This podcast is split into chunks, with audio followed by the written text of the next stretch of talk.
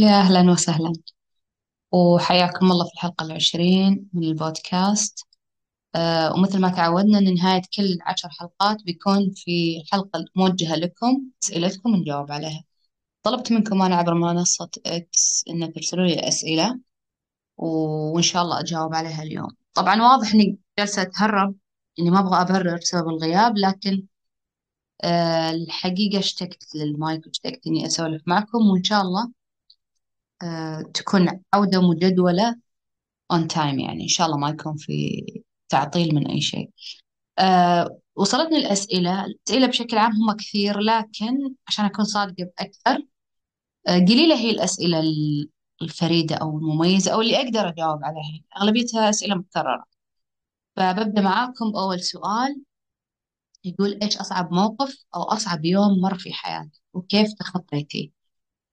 أه ما أدري بصراحة بشكل عام ما في يوم معين ولا في موقف بحد ذاته لأن أحس إن خطيت أشياء كثيرة.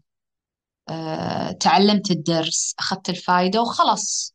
يعني ما ما أتعلق بالأحداث ولا أتعلق بالمواقف حتى لو إني اجتزتها. خلاص متصالحة مع نفسي ما أجلس أعيش على نفس الموقف اللي صار لي. يعني وأحس هذا أكثر شيء هيلثي موجود بحياتي إنه موقف سيء فهمت اللي صار واضحة الأسباب. تعلمت أخذت الفايدة من الموقف أو الدرس أو اللي هو هذا اليوم يعني اللي هو صعب.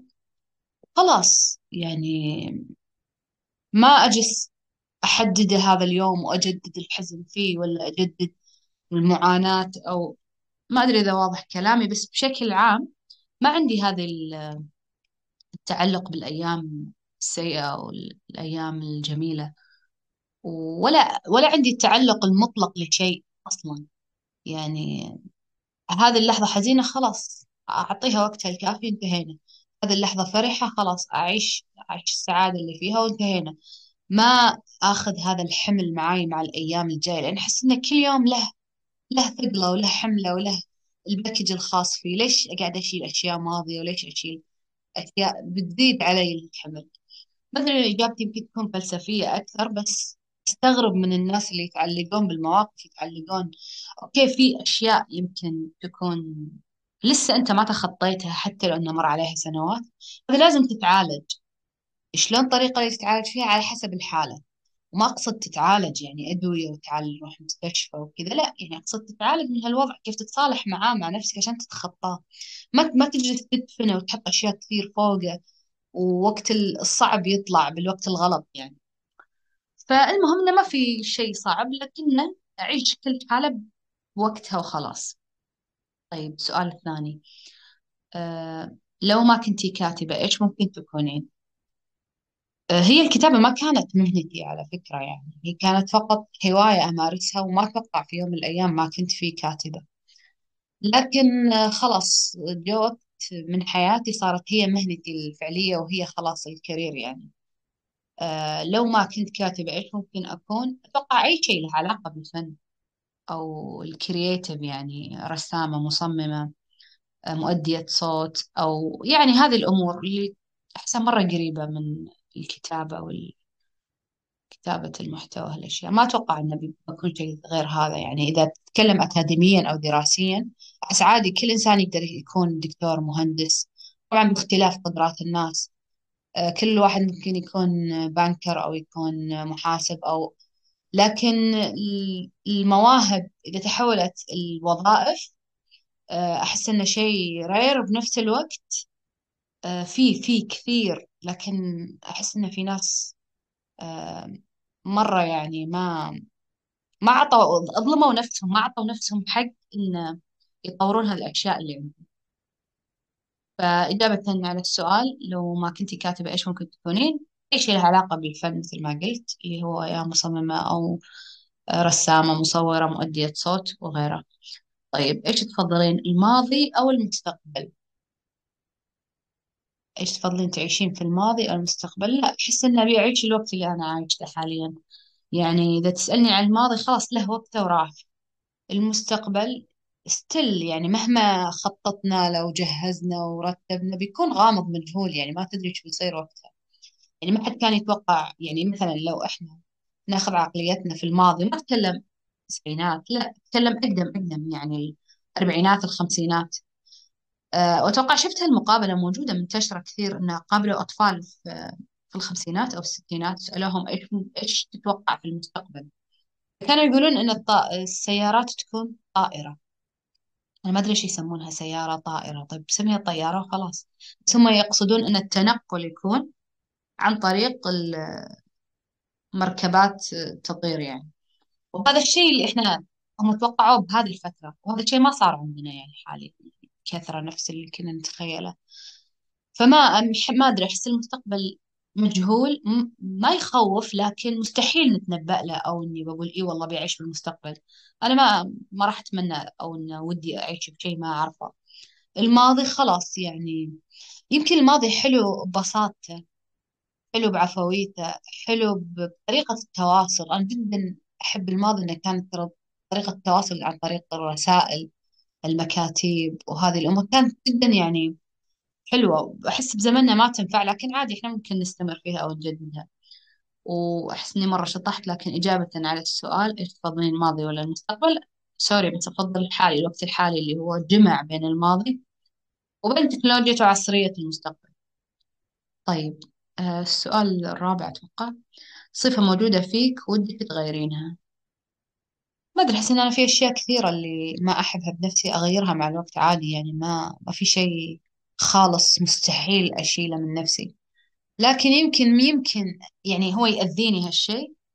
آه، دقيقة ما أحب الدقة أحسها متعبة تتعب لي بعدين أدرك نفسي وأقول أنا ليش ركزت على هالشيء بزيادة؟ أو ليش أعطيته الأهمية الزايدة؟ سواء شخص أو مكان أو عمل أو اللي هو. يعني ليش أعطيت هذا الاهتمام المبالغ فيه؟ أو أعطيت هذه الدقة بهذا الشيء. لأنه فعلا مجهود متعب و... ويعني مقلق بنفس الوقت. فلو إني أخفف آه، هذه الصفة وأتعايش مع الموجود يكون مرة مرة الحياة إيزي طيب آه صفات جميلة في شخصك المفضل. طيب ما أدري إيش يعني مو واضح السؤال لكن لو إنك تقصد إيش الشيء الحلو بالأشخاص أو اللي يعجبني بالأشخاص ممكن إن الواحد يكون عاقل. والعقل اللي أقصد فيها مو اللي عاقل عبقري لا اللي هو متوازن فيه توازن آه، يعني في جدية في عقلانية بنفس الوقت في في عفوية في مرح يعني المرح اللي بعيد عن السخافة يعني عادي إنسان طبيعي بس إنه في توازن يعني لا اللي مرة عصبي ولا مرة جدي ولا مرة سلي يعني. طيب آه وطبعا أكثر شيء اللي يهم التفكير تفكير الإنسان هو اللي يفرح كل شيء بالنسبة لي.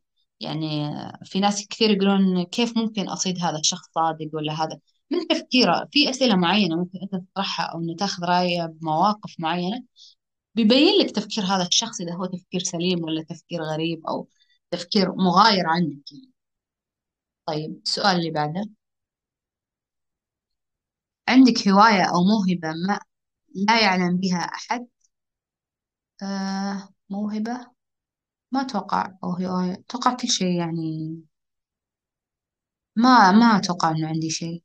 أوكي أنا أحب أطبخ وطبخي على قولتهم. ما ما أبي أمدح لكني ما أمارس كثير الطبخ. لكني أجيد الطبخ. يمكن هذا أكثر الأشياء اللي أجيدها وما أمارسها كثير. طيب آه كيف تقضين كيف كنتي تقضين وقتك قبل الإنترنت؟ ما أدري بصراحة لأن أتوقع أول ما بدأت ثورة الإنترنت كنت صغيرة. ف يعني على سن المراهقة والشباب خلاص الإنترنت موجود بحياتنا بشكل دائم. فقبلها يعني كنت صغيرة كنت ألعب أرسم أقرأ كتب مجلات أطفال. ما أتوقع أن أساسا اهتماماتي تغيرت من بعد ما دخلت الإنترنت. يعني الإنترنت صارت هي وسيلة وأداة أستخدم فيها هواياتي و... وأعمالي يعني. فما تغير استخدامي للإنترنت هي نفسها أستخدمها نفس الشيء للألعاب والقراءة. ممكن زاد أكثر موضوع البحث صار أسهل شوي صار أعمق صار أوسع لأنه عالميا. و... ويمكن تميزت أكثر بعد في ال typing في الكتابة لأن على ال keyboard غير الكتابة اليدوية. طيب هل تتوقع في شخص يكتب عنك؟ يكتب عني أو فيني ما أدري بصراحة لكن في فرق إذا يكتب عني أو يكتب. إذا يكتب عني فهو راح يكتب فقط الأشياء اللي يعرفها إذا يكتب فيني فهو يكتب مشاعره تجاهي. وبكل الأحوال ما أظن ولا أتوقع أن في أحد يكتب عني. طيب آه، هل تتقبل النصيحة أو تكره أحد ينصحك؟ أحس السؤال جاوبت عليه من قبل لكن للتأكيد فقط. أه هل تتقبل النصيحة؟ لا. ليش؟ لأن شخص ما يعرفني ما أعرفه ما تقبل نصيحته أكيد. تعرفني تعرف على أعمالي تعرف على شغلي تعرف علي مبدئيا. إي طبعا أكيد أكيد وبقوة أتقبل النصيحة. بالعكس يمكن أنا اللي أسوي أه تهمني إن أعطوني نصايح. بالعكس يعني الإنسان بشكل عام ما يتعالى عن النصايح لكن تكون من المصدر الصح. طيب آه عندك تويتر؟ إذا إيه موجود عندي تويتر اللي هو منصة إكس موجود نفس اسمي. هو أنا اسمي بكل مكان نفس المروة الجامعة موجود في كل المنصات نفس الاسم. وتويتر بالذات أنا موجودة عليه بشكل دائم يعني. آه طيب سؤال ثاني. هذا مش سؤال هذا اقتباس أتوقع لأنني العم لا قشرة يفهمني فالشط مهما نوى لن يفهم البحر. أحس المقولة جميلة وعميقة ولا أدري إيش القصد منها. طيب في طفولتك أنت كنت هادئة أم مزعجة؟ والله ما أتوقع كنت مزعجة والدليل إنه ما في الحمد لله إصابات كثيرة ولا في مواقف يعني خلتني أتغير مثلا إن كثير من اللي أعرفهم طفولتهم مزعجة صارت لهم مواقف هي اللي خلت هالشيء وفي لا مع الوقت تغيروا. ما لا أتوقع إني هادية طيب سؤال كيف تتعامل مع شخص طلع من حياتك من دون سبب؟ ولا شيء والله يعني إذا كان هذا اختيار الشخص نفسه فعادي يعني الحياة ما توقف عندي ولا توقف عنده. طيب هل هناك مشاعر مهدرة؟ استفهامات كثيرة. ما أتوقع في مشاعر مهدرة يعني بالنهاية هي مشاعرك يعني هي طلعت بالوقت اللي أنت تشوفها مناسبة يعني. أنا أتوقع أن في مشاعر غير يعني ما هي في محلها في محلها الخطأ ممكن أو في التايمينج الخطأ يعني. لكن مشاعر مهدرة؟ لا. إلا إذا أنت قاعد تستثمر بأحد تعطيه مشاعر ما يستحقها هذا شيء ثاني راجع لك أنت. يعني طيب من في رأيك يستاهل الاهتمام؟ طيب أتوقع شيئين بس اللي ممكن بالنسبة لي يعني يستحقون الاهتمام. أي شيء تحت طائلة مسؤوليتك سواء أهل أصحاب معارف. أطفال اللي هو يعني هذول من من اهتماماتك ومسؤوليتك عمل. آه، هذول من مسؤوليتك فهذول يحتاجون اهتمام يحتاجون وقت. ما تقول والله أنا ضيعت وقتي على هذه الأشياء لا هذول من تحت سقف مسؤولياتك. فهذا هذا الجزئية من حياتك يستحقون الاهتمام. والشيء الثاني أي شخص أو مكان يعطيك اهتمام أنت لازم ترجع هالدين تعطيه نفس الاهتمام على الأقل أو إنك تحاول تدرك أو أن هذا العطاء اللي أعطاك إياه أو الاهتمام أن تكون على الأقل ممتن له وفي مبادرة من جهتك. بس أتوقع أي شيء ثاني ما يستاهل الاهتمام طبعا نفسك الأولى بعدين هذه الأشياء. طيب سؤال. أدري سؤال كم يعني؟ ما أدري لوين وصلنا. وش الشيء اللي ممكن يكون علاج نفسي بدون دكتور؟ ما أدري بصراحة. أتوقع أن مهما كان يعني إحنا ننشغل بكل شيء إلا نفسنا. آخر شيء نوعاه لنفسنا. فأتوقع لو إنك تسمع لنفسك تشوف احتياجاتها تشوف أنت إيش تحتاج آه صديق تحتاج سفر تغيير مكان تغيير بيئة إلى آخره يعني. أتوقع هذا بحد ذاته أول وأصعب خطوة للتغيير الصح يعني. إنك تلتفت لنفسك وخلي دائما يعني اهتمامك بنفسك والتفاتك له بشكل دوري دائم ما ما ينقطع ما تترك نفسك فترة وبعدين تقول أنا سويت أشياء ما أبغاها ولا تبعت أحد أو شيء. فأتوقع إن إني جبت إجابة صحيحة بس ما أدري بس أنا بوجهة نظري إن كل شيء يبدأ منك وكل شيء ينتهي منك. إذا أنت تحتاج علاج نفسي من غير طبيب ارجع لنفسك ارجع للمصدر نفسه للسورس نفسه. شوف إيش المشكلة وإيش الخلل. وعالجها بالطريقة اللي تشوفها صحيحة.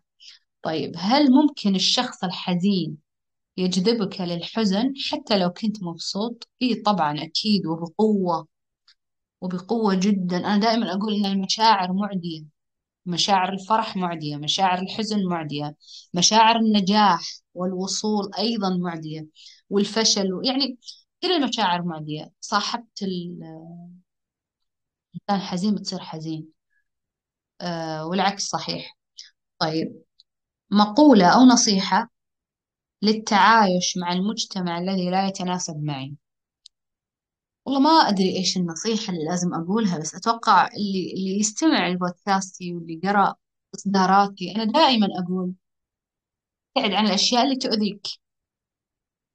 يعني آه ممكن تكون إجابة مطلقة إن أنا ما حددت إيش هي الأشياء اللي تؤذيك ولا حددت نوع الترك إنك تترك هذه الأشياء. لكن بشكل عام أي شيء يؤذي الإنسان أول خطوة يسويها إنه ما يتكيف معاها أي شيء ما يعجبك وأنا ما أتكلم على المزاج والهوى والكيف والرغبات لا أنا أتكلم على الأشياء اللي تستنقصك الأشياء اللي ما تقدر تتعايش معاها ما ما تمثلك. يعني في ناس كثيرة تحس بنقص وتحس بعدم يعني شفت الطير اللي ما ما عنده أجنحة يشوف كل اللي حاله يطيرون إلا هو ما يقدر.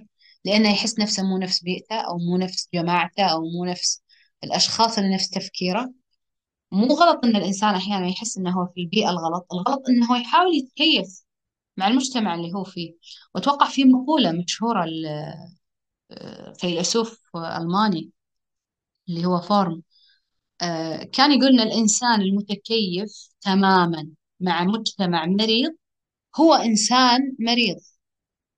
وأنا جدا بصراحة أتفق معك في المقوله فأنت يا تغير البيئة اللي أنت فيها يا أنت تغيرها أو تتغير أنت. أما أن تقول والله أنا متكيف ومتعايش مع شيء خاص أنت منهم أجل. أنت متعايش مع بيئة تحس أنها مريضة أنت مثلهم. أنت ما تقدر تقول والله أنا عايش مع بيئة مثلا رجعية ولا متخلفة أو متشددة. أو يعني ما تناسبك أنت فكريا. وتقول والله عايش معاهم الوضع أوكي. لا أنت عايش في تناقض عايش في انفصام عايش في قمع يعني ولا هي مدحة إنك تقول أنا قاعدة أتكيف مع الوضع ولا هي مدحة تقول أنا اتعايش خلاص شوف لك البيئة اللي تناسبك. ولا أنت خلاص منهم من جماعتهم أنت مثلهم ما تقدر تنتقدهم لأنك واحد منهم.